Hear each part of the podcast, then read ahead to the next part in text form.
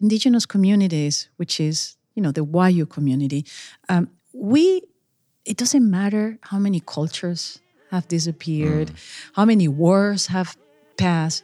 Indigenous communities have always managed to remain. Yeah. And that is because for generations we have been taught always you only take what you need, you share, and you put it back in the land.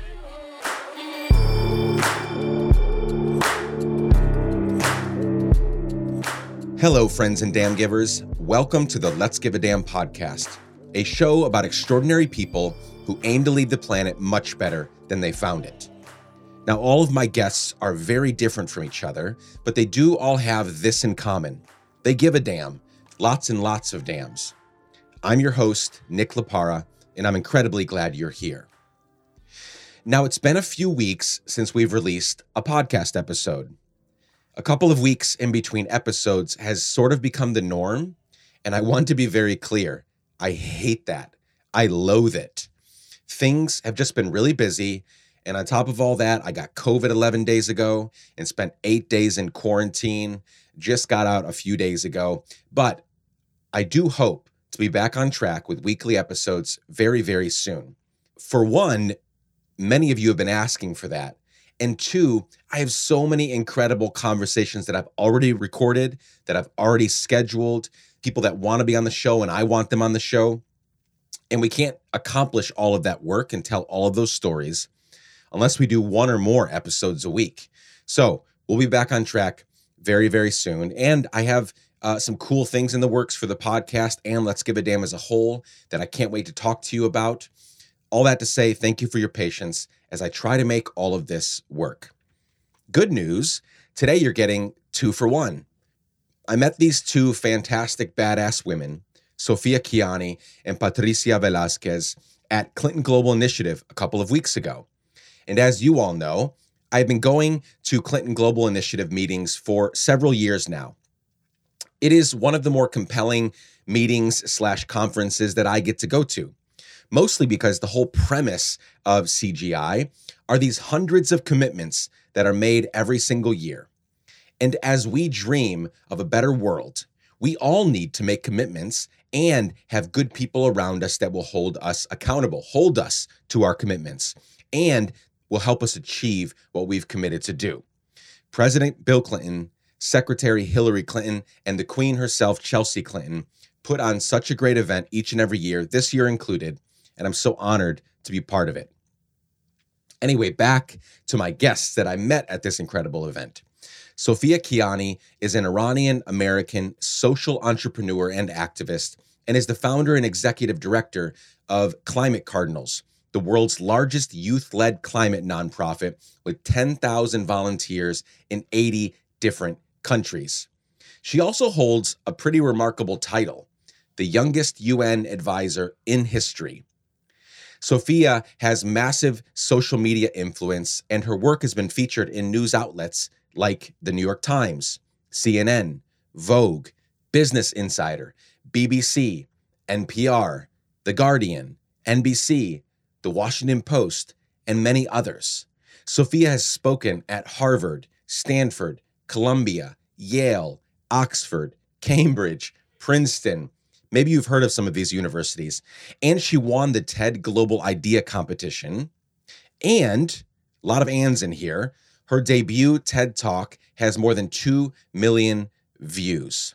I could continue, honestly, with other accolades and other titles and other things that she has accomplished, even in her younger years. Many remarkable accomplishments, a truly stunning human. And speaking of stunning humans, my second guest on this episode is Patricia Velásquez. She is an award winning actress, model, philanthropist, and activist. She was born to damn giving parents, both who work for UNESCO, so it's no wonder, really, that she turned into this incredible woman that helps so many people. Now, you may know Patricia from her roles in films and TV projects like The Mummy, The Mummy Returns, Ugly Betty, CSI Miami, The L Word, or my personal favorite, as Marta in Arrested Development. What a great character. What a great show. Or you may know her from her Vogue or Bazaar covers. Or you may know her from the incredible work she has done through her Wayuu Taya Foundation over the past 20 years or so. This foundation, which we talk about in our conversation, obviously, was created with the objective of improving the living quality of the indigenous communities in Latin America, maintaining and respecting their traditions, cultures, and beliefs. And they've partnered a lot over the past few years with my friend and past podcast guest, Ann Lee, and Sean Penn over at CORE to help tens of thousands of people in need. To learn more about Sophia and her work, visit sophiakianni.com and climatecardinals.org. To learn more about Patricia, just Google her name. And to learn more about the foundation, visit wayuutaya.org. That's W A Y U U T A Y A dot org. Just a heads up that these are shorter conversations than normal. I hope to have longer conversations with these two amazing humans at some point, but everything is so fast paced at CGI that we could only grab 20 to 30 minutes tops. Before we begin, a quick reminder, as always, that you can email me anytime and for any reason at hello at letsgiveadamn.com to ask questions, recommend future guests, tell me how much you love or hate the show. Anything goes. I just love hearing from you. And now, let's get right into my conversations with these extraordinary women, Sophia Kianni and Patricia Velásquez. Let's go.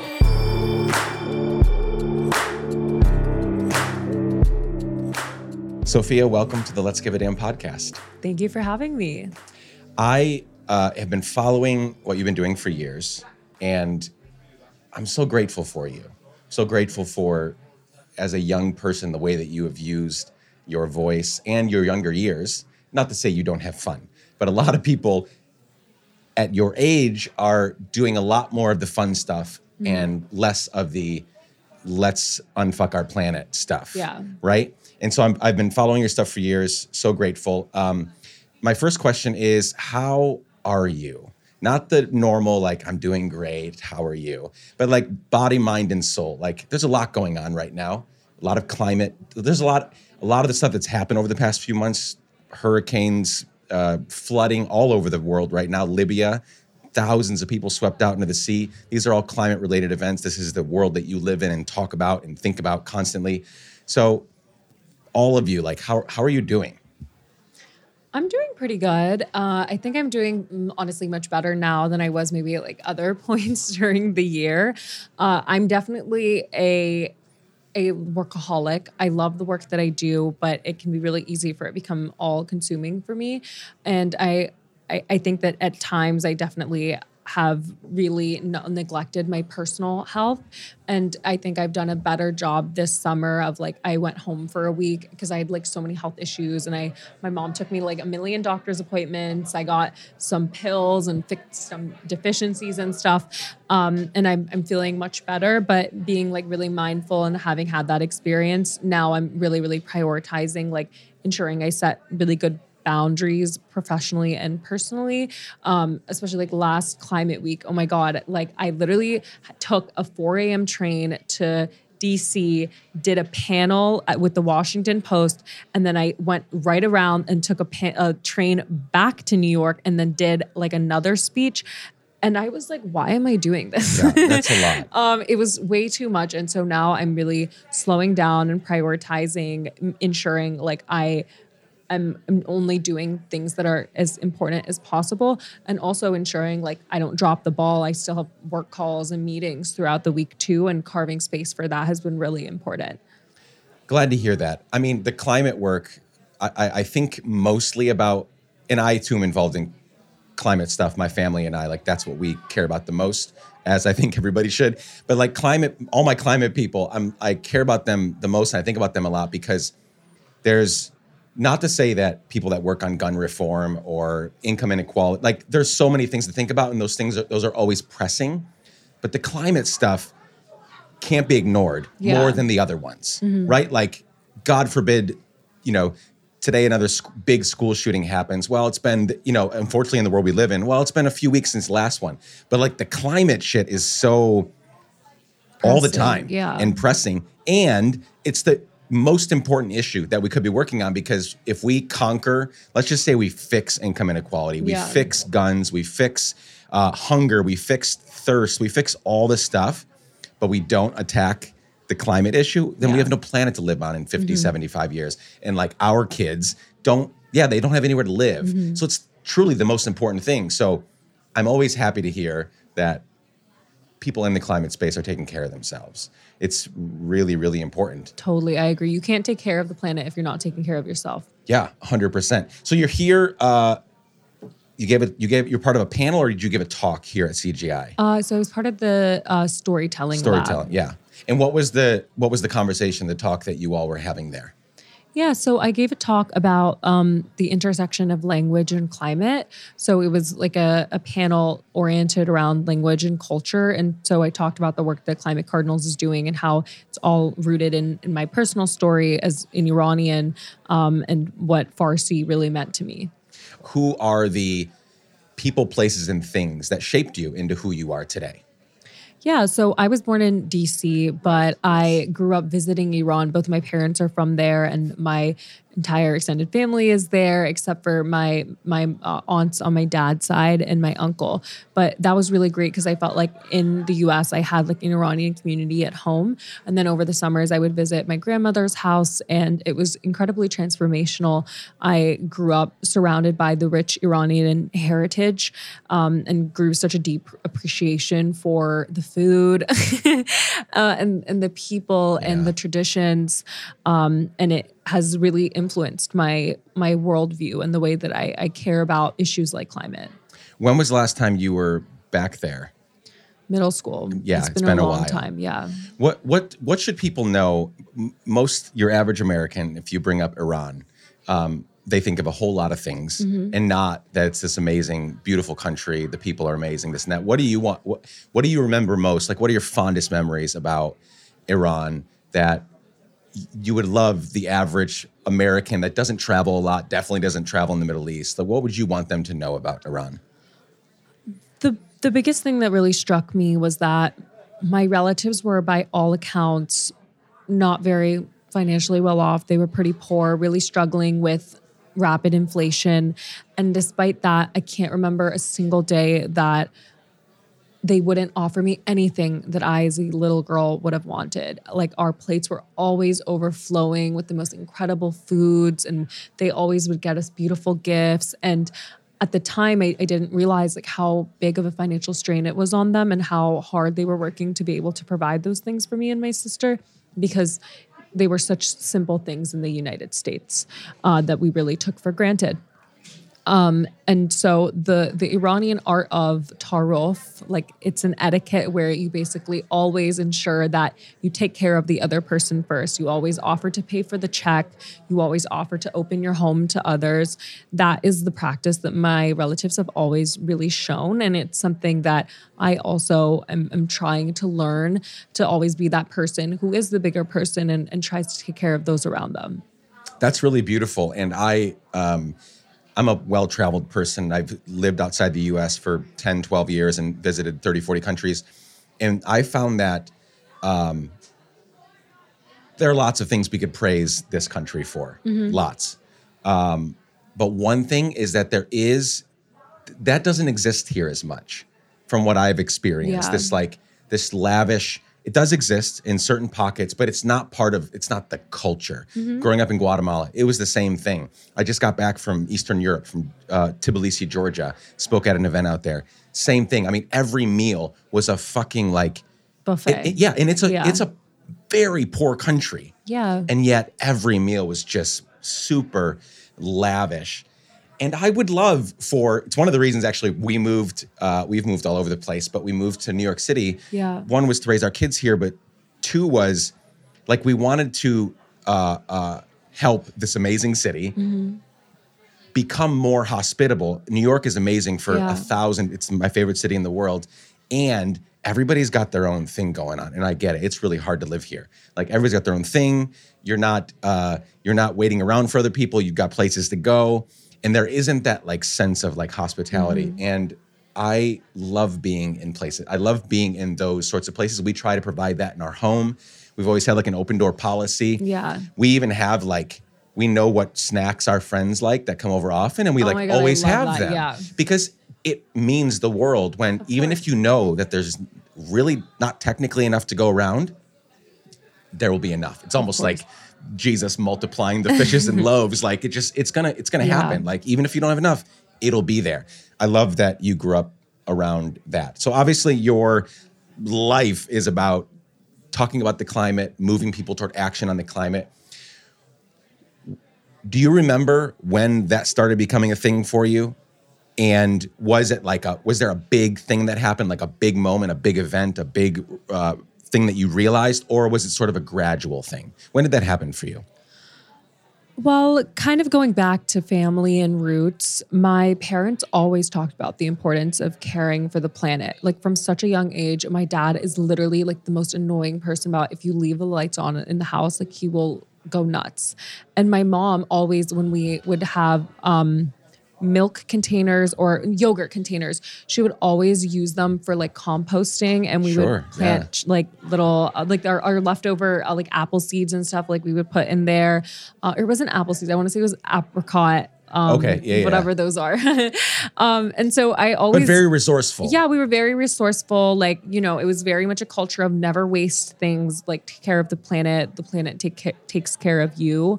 Um, and it really was growing up and, and visiting Iran and just seeing the difference between the environmental conditions there versus in the US and how much worse the air pollution was that kind of invigorated me to like want to to make a difference. And i would say really around the the climate movement burgeoning in the us um, with like greta and the climate strikes that's when like this passion that i had always had really started to like bloom and blossom.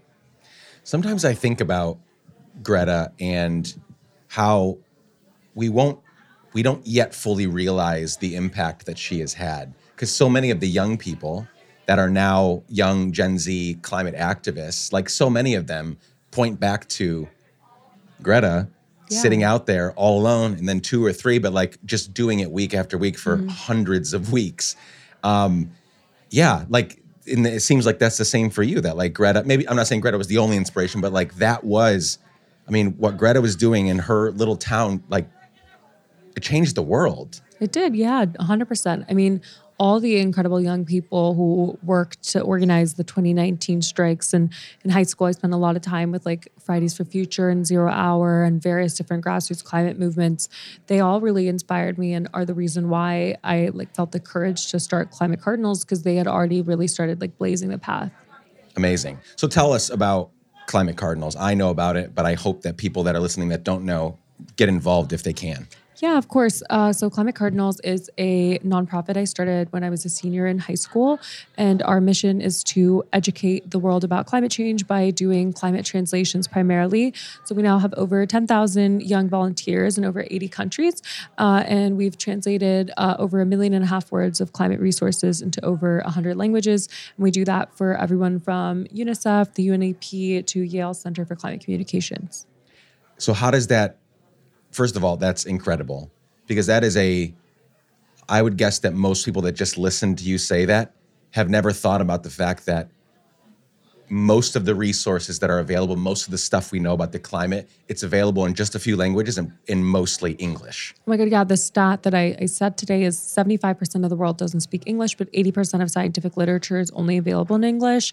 And then the UN's IPCC report is only available, which is like Bible of climate, um, is only officially available in the six UN languages that account for less than half of the world's speaking population.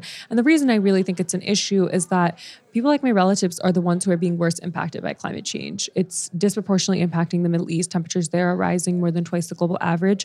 And so for them to not have the resources and the science to be able to properly advocate on behalf of themselves is the scary part for me. That's really tragic because you're so right that yes, climate shit is like hitting here as well. But we actually have resources, money, we have a government that like when shit happens like they spring into action and people show up and things get rebuilt a lot quicker, right? In a lot of these countries I've, I have I have two of my friends uh Nora Tagori and her husband Adam. She's Libyan, he's Moroccan.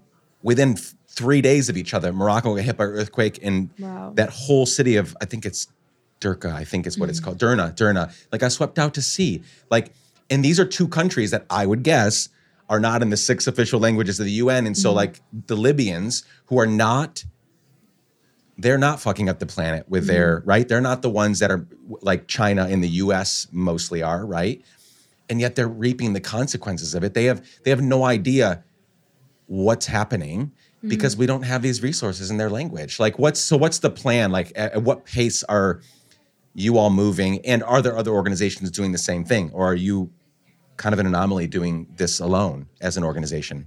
Uh, I would say we're the primary congregator of, of this type of work, and it's been really exciting to try and and expand our work. And we're really like fundraising for the first time and starting to formalize because I've just been doing this like in my free time between college classes, uh, and I really want it to become like a professional organization with like leadership that is paid and is full time Yes. that isn't me Yeah. um, and so that's been something that's really exciting is to navigate that process and to understand how can we ensure that this critical work continues forever That's amazing. Well, I will support all I can, bringing as much attention because I also what you just said made me super sad that like I'm happy that you in high school figured this out and said this is a thing we need and now it's sort of growing but that we got to this point Yeah. and no one was saying hey what about the other fucking 190 countries in the world that don't that can't read climate resources Yeah. like that's insane to me that i that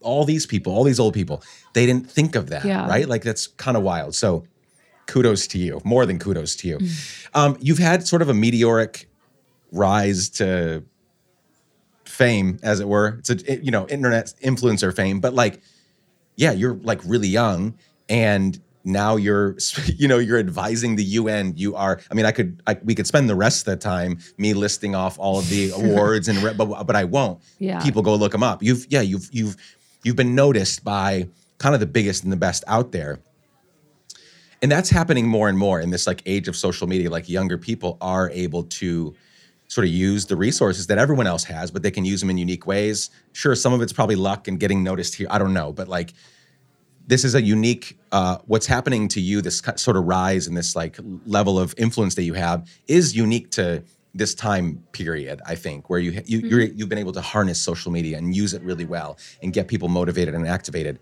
How do you stay like chill and humble about it all and to make sure that you stay focused on like what's really important. Because i'm sure it, it's very easy to like just enjoy the the rise to recognition and enjoy what that brings along with it. But the the the the the situation is dire. So like how do you balance all of the dynamics at play in your life as you've sort of risen to uh, public life I think it's a great question, especially when I was a lot younger. A lot of these like sparkly accolades and things that have happened to me were things like I always used to dream about. And then once they happened to me and once I got them, I was like, I don't really understand the point. Like I don't, Yeah. I don't really get it. Um, because I mean, as I, I mean, obviously I'm still 21, I'm still going to learn and grow and make mistakes. But the biggest thing over the last few years for me has realized, has been realizing like so much of the stuff that is happening is really just noise.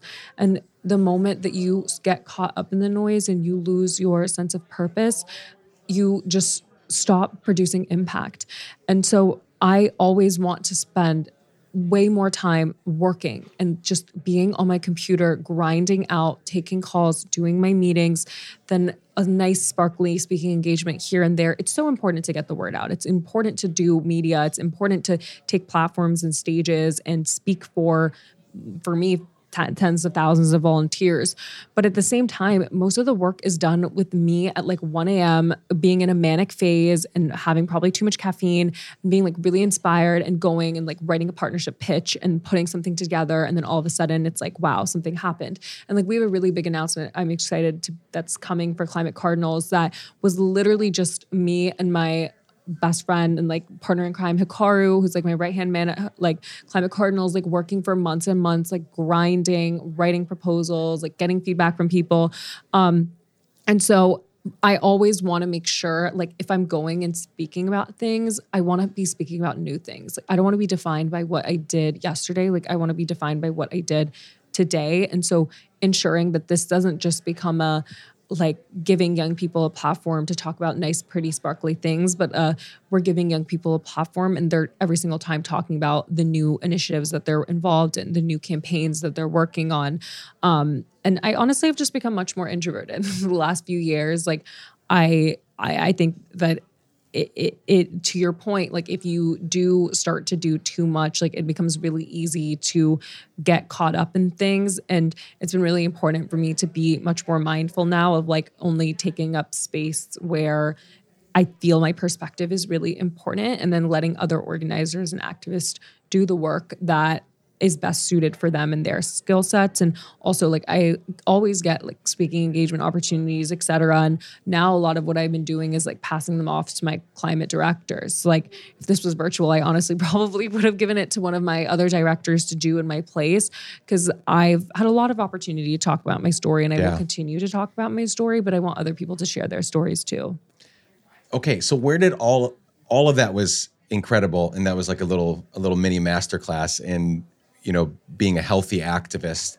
But where did that come from? Because again, I'm not trying to put a blanket statement over young Yeah. people, but like that's not typical 21 year old behavior. So is it is it because you saw the need and you had to grow up a little faster than maybe some of your other peers, or do I just not know what 21 year olds are doing now? Because when I was 21, I mean, I didn't fuck around either. Like I was a pretty like driven person. Mm-hmm. I was traveling the world, doing all sorts of like stuff at that point.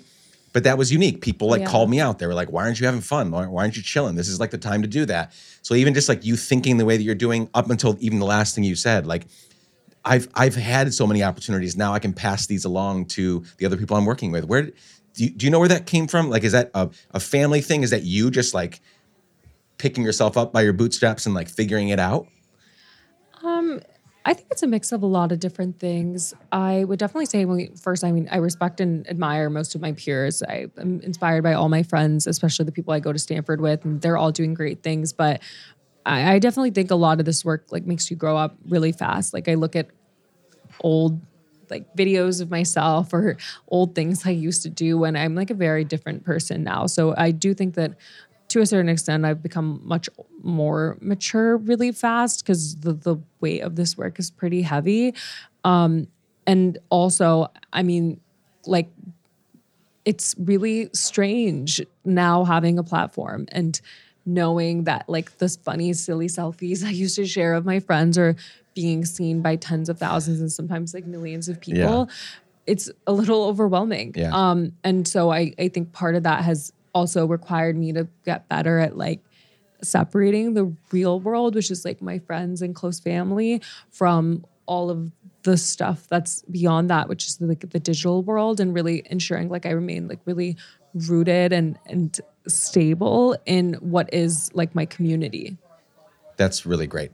Okay. Thank you so much for your time. This has been incredible. Um, anything we can do as Let's Give It Damn to support what you're doing, because I, I again I I just I was just consulting with a group like an hour ago before this that is putting on an event, and I brought you up. I brought other Gen Zers up because I, I was looking at the speaker list, and day two of this event was about organizing. First one was like self care and like taking care of yourself, organizing, and then like moving, getting going. And on the organizing day, I'm like, every speaker you have, they're amazing, they're wonderful uh, people, but they're all older. Yeah. I was like, we need to give credit where credit is due. And right now, the people that have figured out how to organize the best are all young people. Yeah. They've figured out how to get social media going, how to get people moving. And organizing really is the missing component. Lack of vision or vision, it's all there. Everybody's the, the vision is there to like change the world. But we're failing in the organizing space. And Gen Z has really figured that out. Totally. So I thank you for your part in sort of building that world. So um, where can people go to find out more about Climate Cardinals and what you're doing? Totally. Well, I'm at Sophia Kianni on all social medias, at Climate Cardinals on most social medias as well. And go to climatecardinals.org, donate and support us if you're able to, or sign up to volunteer. Amazing. Sophia, thank you so much. This was great. Thank you.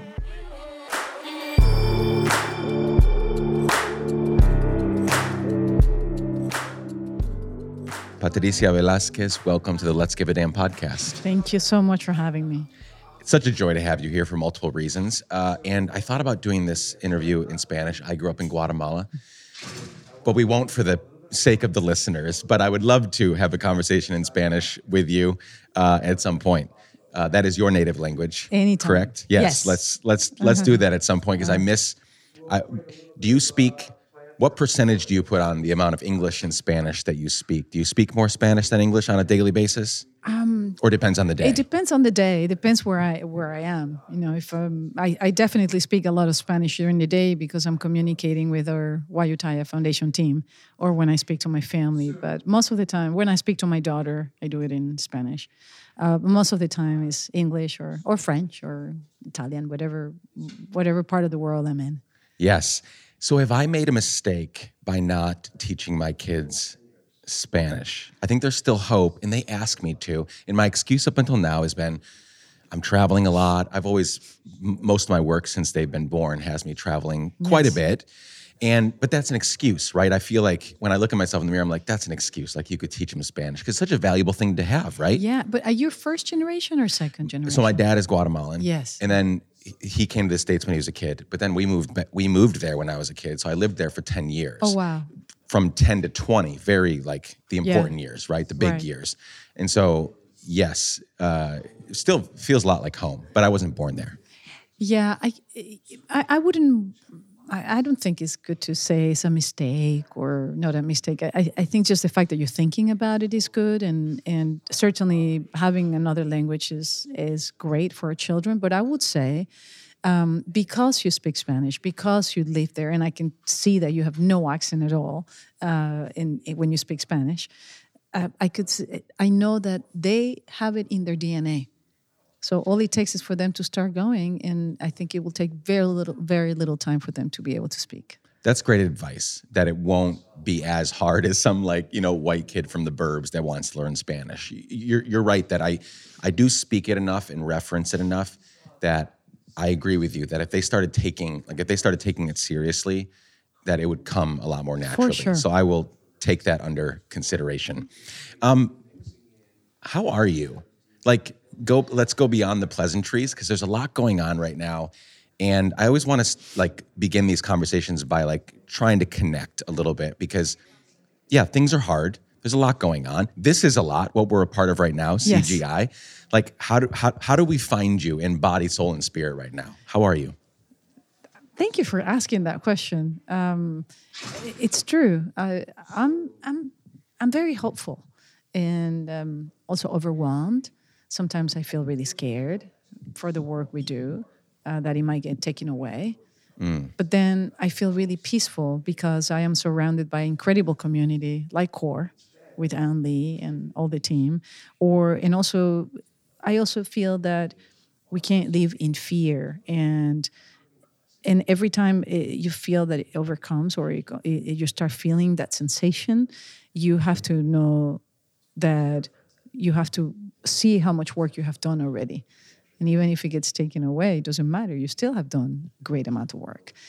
And that brings me a lot of peace.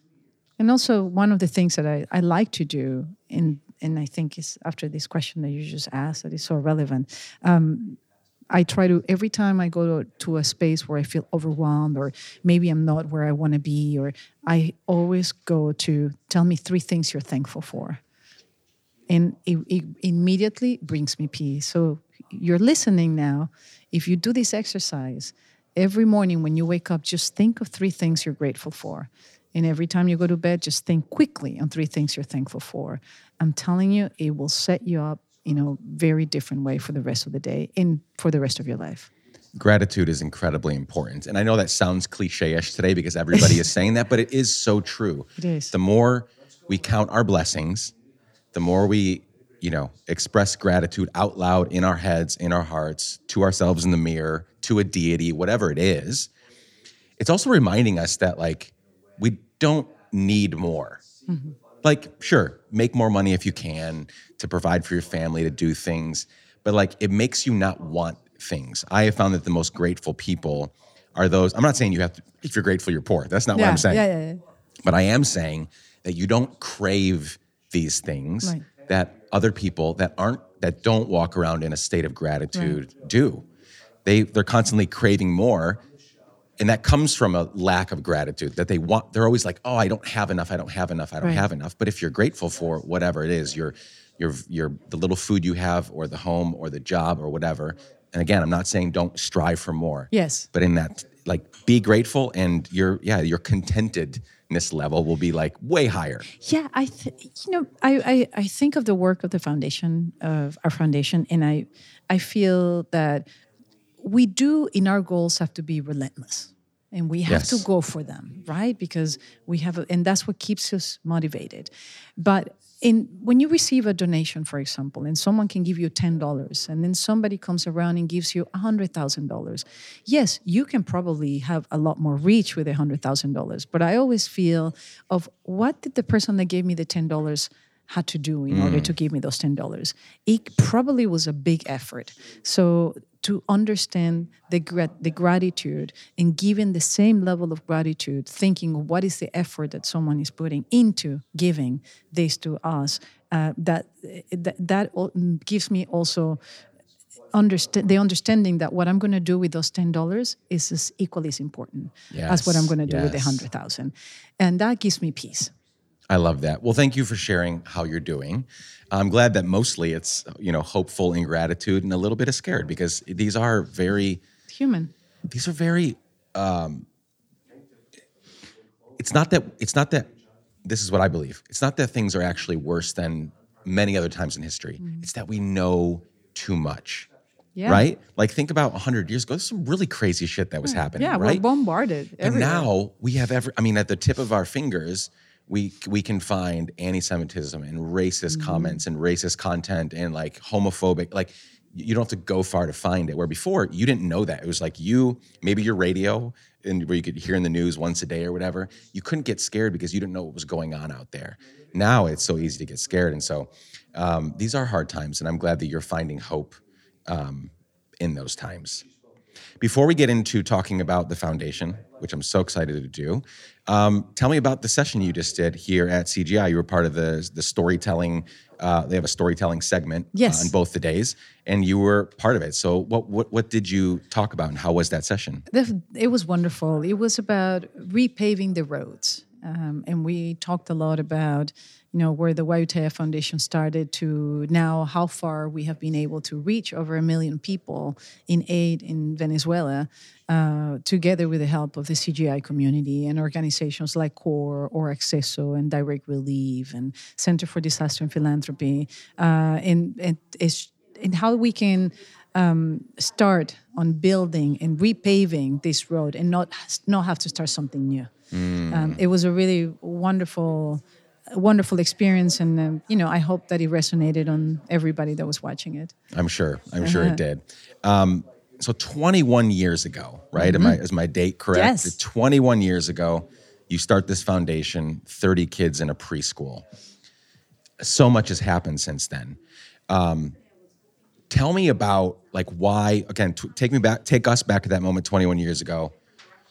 You were obviously presented with Yes. problems, ideas. You had a you had a situation in front of you, and you could have stuck to, well, I'm just so busy acting and doing all the stuff in my career, whatever, family, friends. We there's so many excuses. Mm-hmm. We can always think of reasons not to act, and you chose to act. So why was this so near and dear to your heart that you started this and are still continuing it to this day? I find that you know a lot of the actions that we take they usually have something to do with our personal stories and our personal experiences. Twenty one years ago, um, my uh, so my mom comes from an indigenous community called Wayuu, and there are about half a million people that live in the border between Venezuela and Colombia. And uh, my mom comes from this area. It's a matriarchal community, and during that time, one kid was dying a day through UNICEF. You know, this was in 2002. Uh, my mom actually was able to go to school. She comes from this area, and she was able to go to school because my uncle Tio Nerio um, worked in telegraphy and sent her away so she could become a teacher. And in order to become a teacher, she will have to teach someone to write and read. And she taught my grandmother. Um, many years later, this is 21 years ago, I get a call from my mother that says uh, that my uncle had passed. And he said before he passed that, he, that we should not forget about the Wayuu. And I saw my mom being so devastated. I thought I have to do something about it. So I started digging and found out that extreme drought and climate change have caused water clean water almost to be uh, inaccessible. And the same thing with access to farming you know created food insecurity.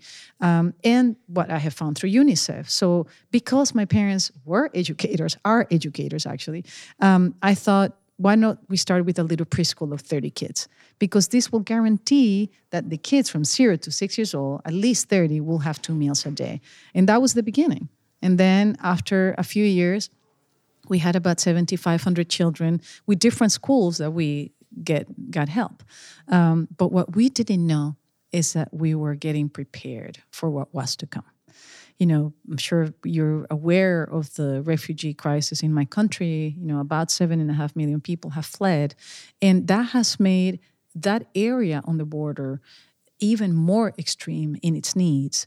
Um, and about four years ago, I, I received a call from Jose Andres from World Central Kitchen. Yes. And he said, Patricia, we have all this food on the Colombian side.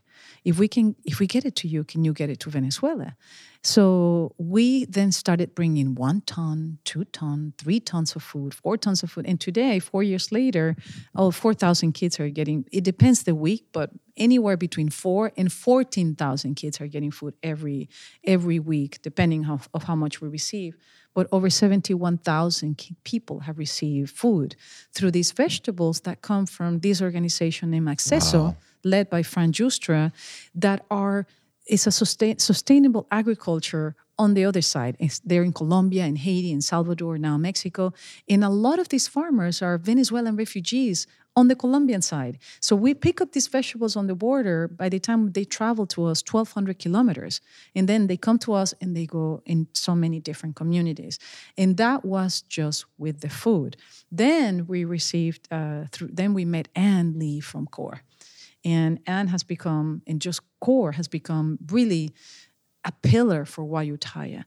And then introduced us to Center for Disaster Philanthropy. And they gave, gave us money to build a well and now 27,000 people have had f- clean water. Amazing. And then she, and through the CGI community, we also met uh, Direct Relief, and they had they started sending medicine and supplies, and over 200,000 people have received all over Venezuela medicine and supplies. And it has been one after the next after the next. But you know, and this is something I spoke about it just at the session. Um, we know that humanitarian aid ends right? Because yep. it has something else is yep. happening in another country. So, what is our job now? And this is why core has become so uh, such an important part of Wayuu Taya. We know that we have to become sustainable. We have to turn humanitarian aid into sustainable humanitarian aid. And I have no doubt that we are going to achieve it because for many reasons. Number one, I think we're the team is ready. It would have not happened a few years sure, ago. The yeah. team has learned to be accountable, to operate the community. And number two, because um, because indigenous communities, which is you know the Wayuu community, um, we it doesn't matter how many cultures have disappeared, mm. how many wars have past, indigenous communities have always managed to remain. Yeah. And that is because for generations we have been taught always you only take what you need. You share and you put it back in the land. Just like you know, just like my my mom did by teaching her teaching my grandmother to write and read. And this is and, and now we can look back and say, yes, wow, we have helped over a million people but the real help starts with us, you know, as individuals, because it makes you think, wow, every little action that we take can have a ripple effect mm. that can affect yep. positive change, just like my uncle did by helping my mom and sending my mom to school. The last seven or eight minutes have been like a master class in how to do things right. I, I, I mean that. You sort of summed up there's so many things we could talk for an hour on what you mm-hmm. just shared but a couple things that point out is one you saw a problem close to home right and you you tackled that i feel like that's a big thing that we need to talk about for a second because at let's give a damn one of the things we're trying to help people become fully human and to live ethical sustainable absurdly ethical and sustainable lives. Trying to figure out how, like, and really trying to convince people every single one of you, every single one of you, every single one of you have something to do. Yeah. And the reason that not everybody is acting today, everybody we're going to pass in the street after we leave here today, the reason most of them aren't doing it is because it feels so big and so, Yes. it feels so big. Look at in Ukraine, in this, in that. And they get paralyzed versus something like this, some version of, hey, what's happening in my own backyard? Yes. What what could I tackle right now? What could I do right now that will uh, uh, uh, uh, affect the people, places, and things around me? Yes, we should figure out how we can help in Ukraine and all these different places, but there are things happening right now. For you, it was the Wayuu people.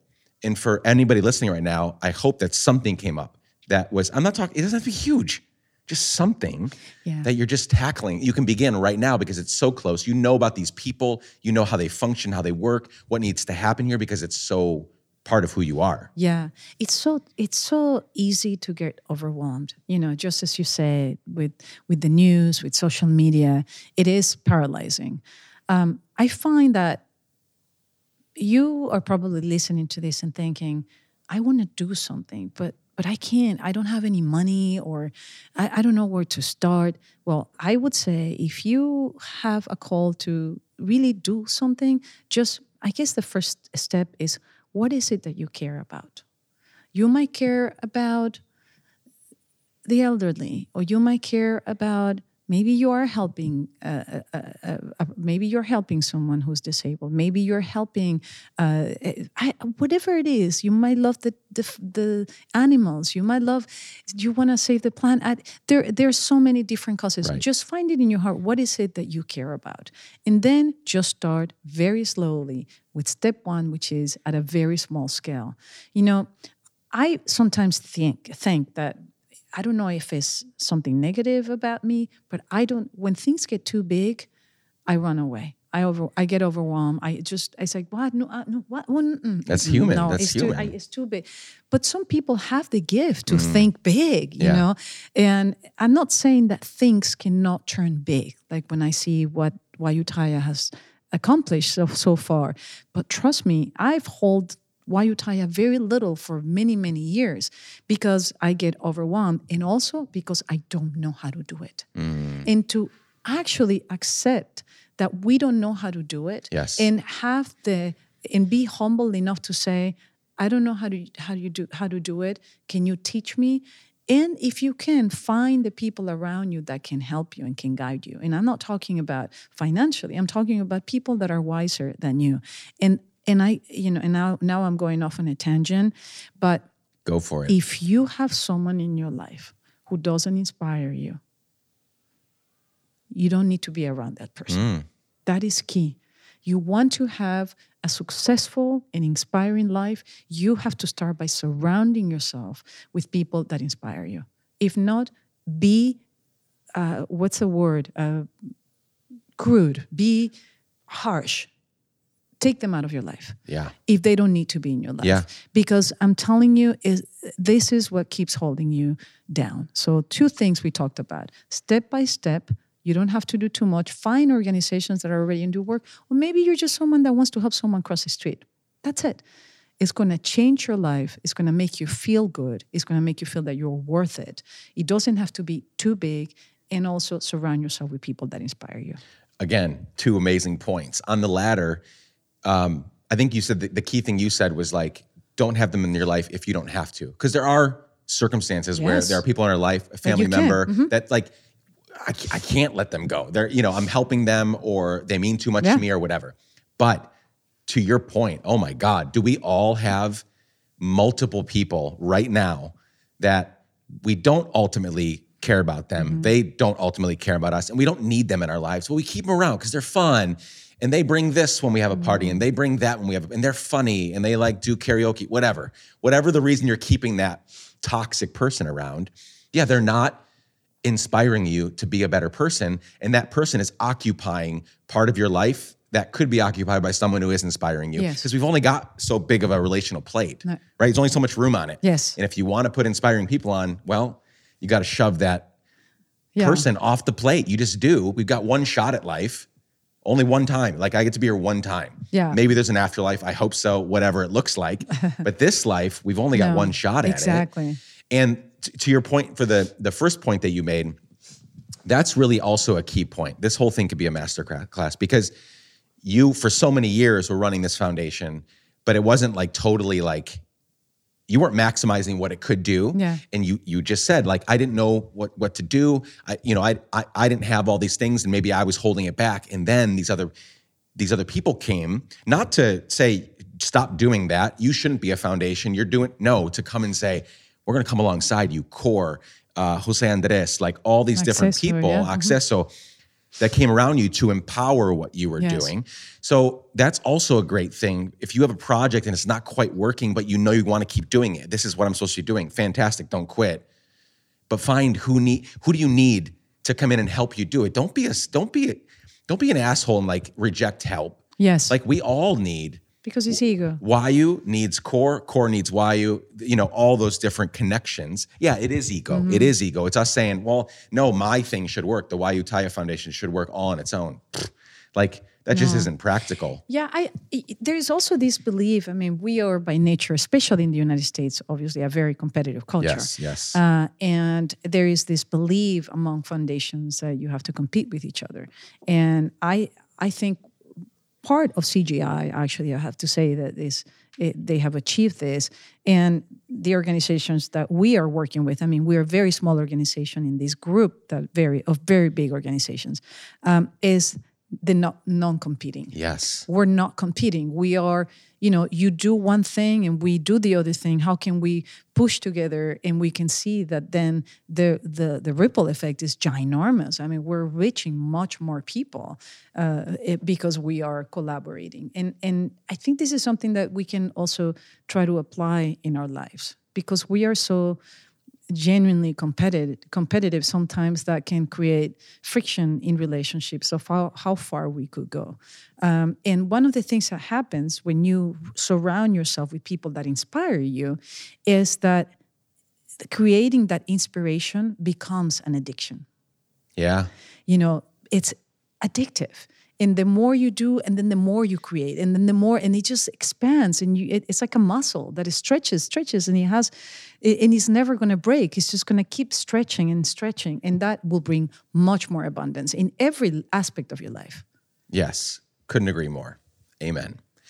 I want to be respectful of your time. I hope we get another chance to talk at some point. I, I know we have a lot to talk about, but for the sake of time today, um, thank you for sharing all of this. And what do you want people to do after hearing this conversation? How do you want them to get involved? What do you want them to know? Because one thing I was thinking about as you were talking was, I know about this refugee crisis in South America, mm-hmm. your people, but like most people down yeah no, they have no idea. Yeah. Most people are so geographically challenged. In fact, when I went to Georgia two Yeah. months ago to speak at a conference, n- no one thought that I was talking about a country in Eastern Europe. Even when I said Tbilisi, Georgia, they still thought, oh, Tbilisi is Yeah. a town in, Uh, yeah, in Georgia. here in the US. so we're so, especially here in the US, we are so geographically and historically backward. We just are. Our education system has failed us in so many ways and so they don't know that what's going on. So yeah, I, I want them to beyond even just like getting involved with the with the Wayuu Taya Foundation, giving, partnering, whatever. Um, how can they even find out more about what's happening? Because they need to know that there's not just an, a, a, a, refugee crisis at our southern border. There's not just what's happening in Ukraine, all that stuff. The- Right in right there, these people that you didn't even know existed, the Wayuu Yeah. people and all, like there's a crisis there and they need help. Yeah, well, I mean, Venezuela has the biggest refugee crisis in the Western Hemisphere. With you know, seven and a half people, a million people have left uh, the country, and I'm sure Wow. it doesn't matter what part of the United States you're in, you have seen Venezuelans in your in your in your town now, immigrants. It has become a very very big part of of the of the refugees in the United States.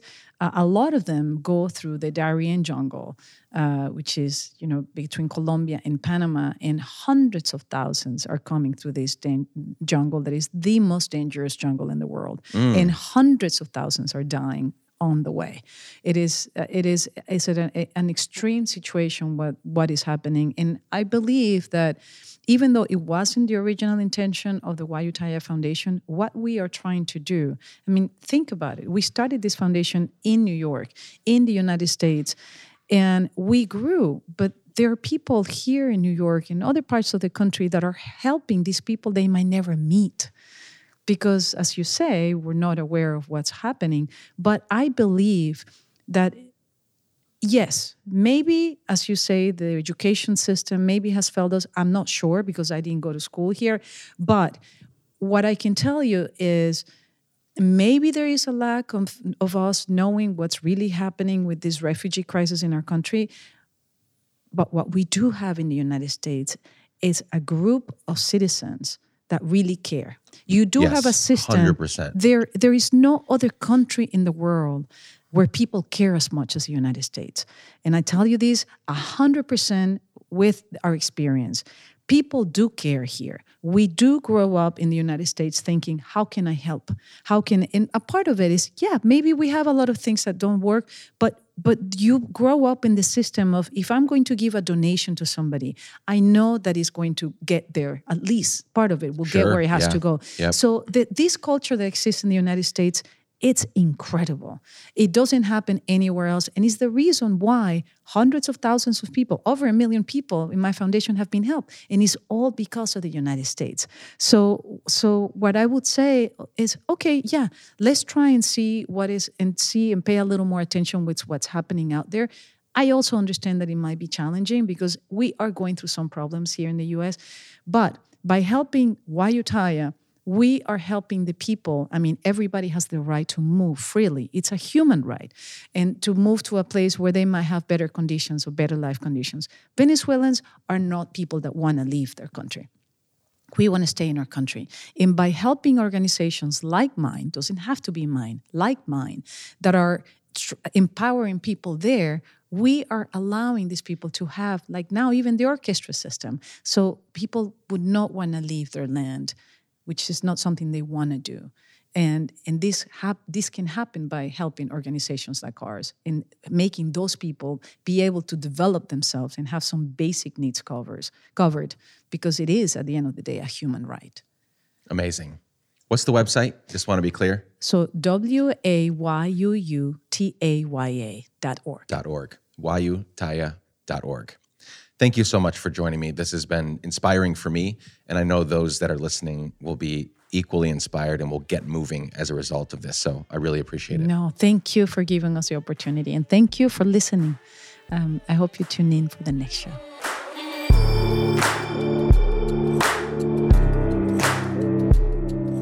Friends, thank you so much for showing up and for spending time with Sophia, Patricia, and me today. To find links for everything mentioned in today's conversation and to keep up with all things Let's Give a Damn, visit letsgiveadamn.com. Please share this episode with a friend. Please leave us a five star rating and review on Apple Podcasts or Spotify. And please show up next week. We have many more incredible conversations coming your way. Chad Snavely, Jess Collins Harn, and the incredible team at Sound On Studios made this episode. The music is by our friend Propaganda. You can reach out anytime and for any reason at hello at. Keep giving a damn. I love you all. Bye for now.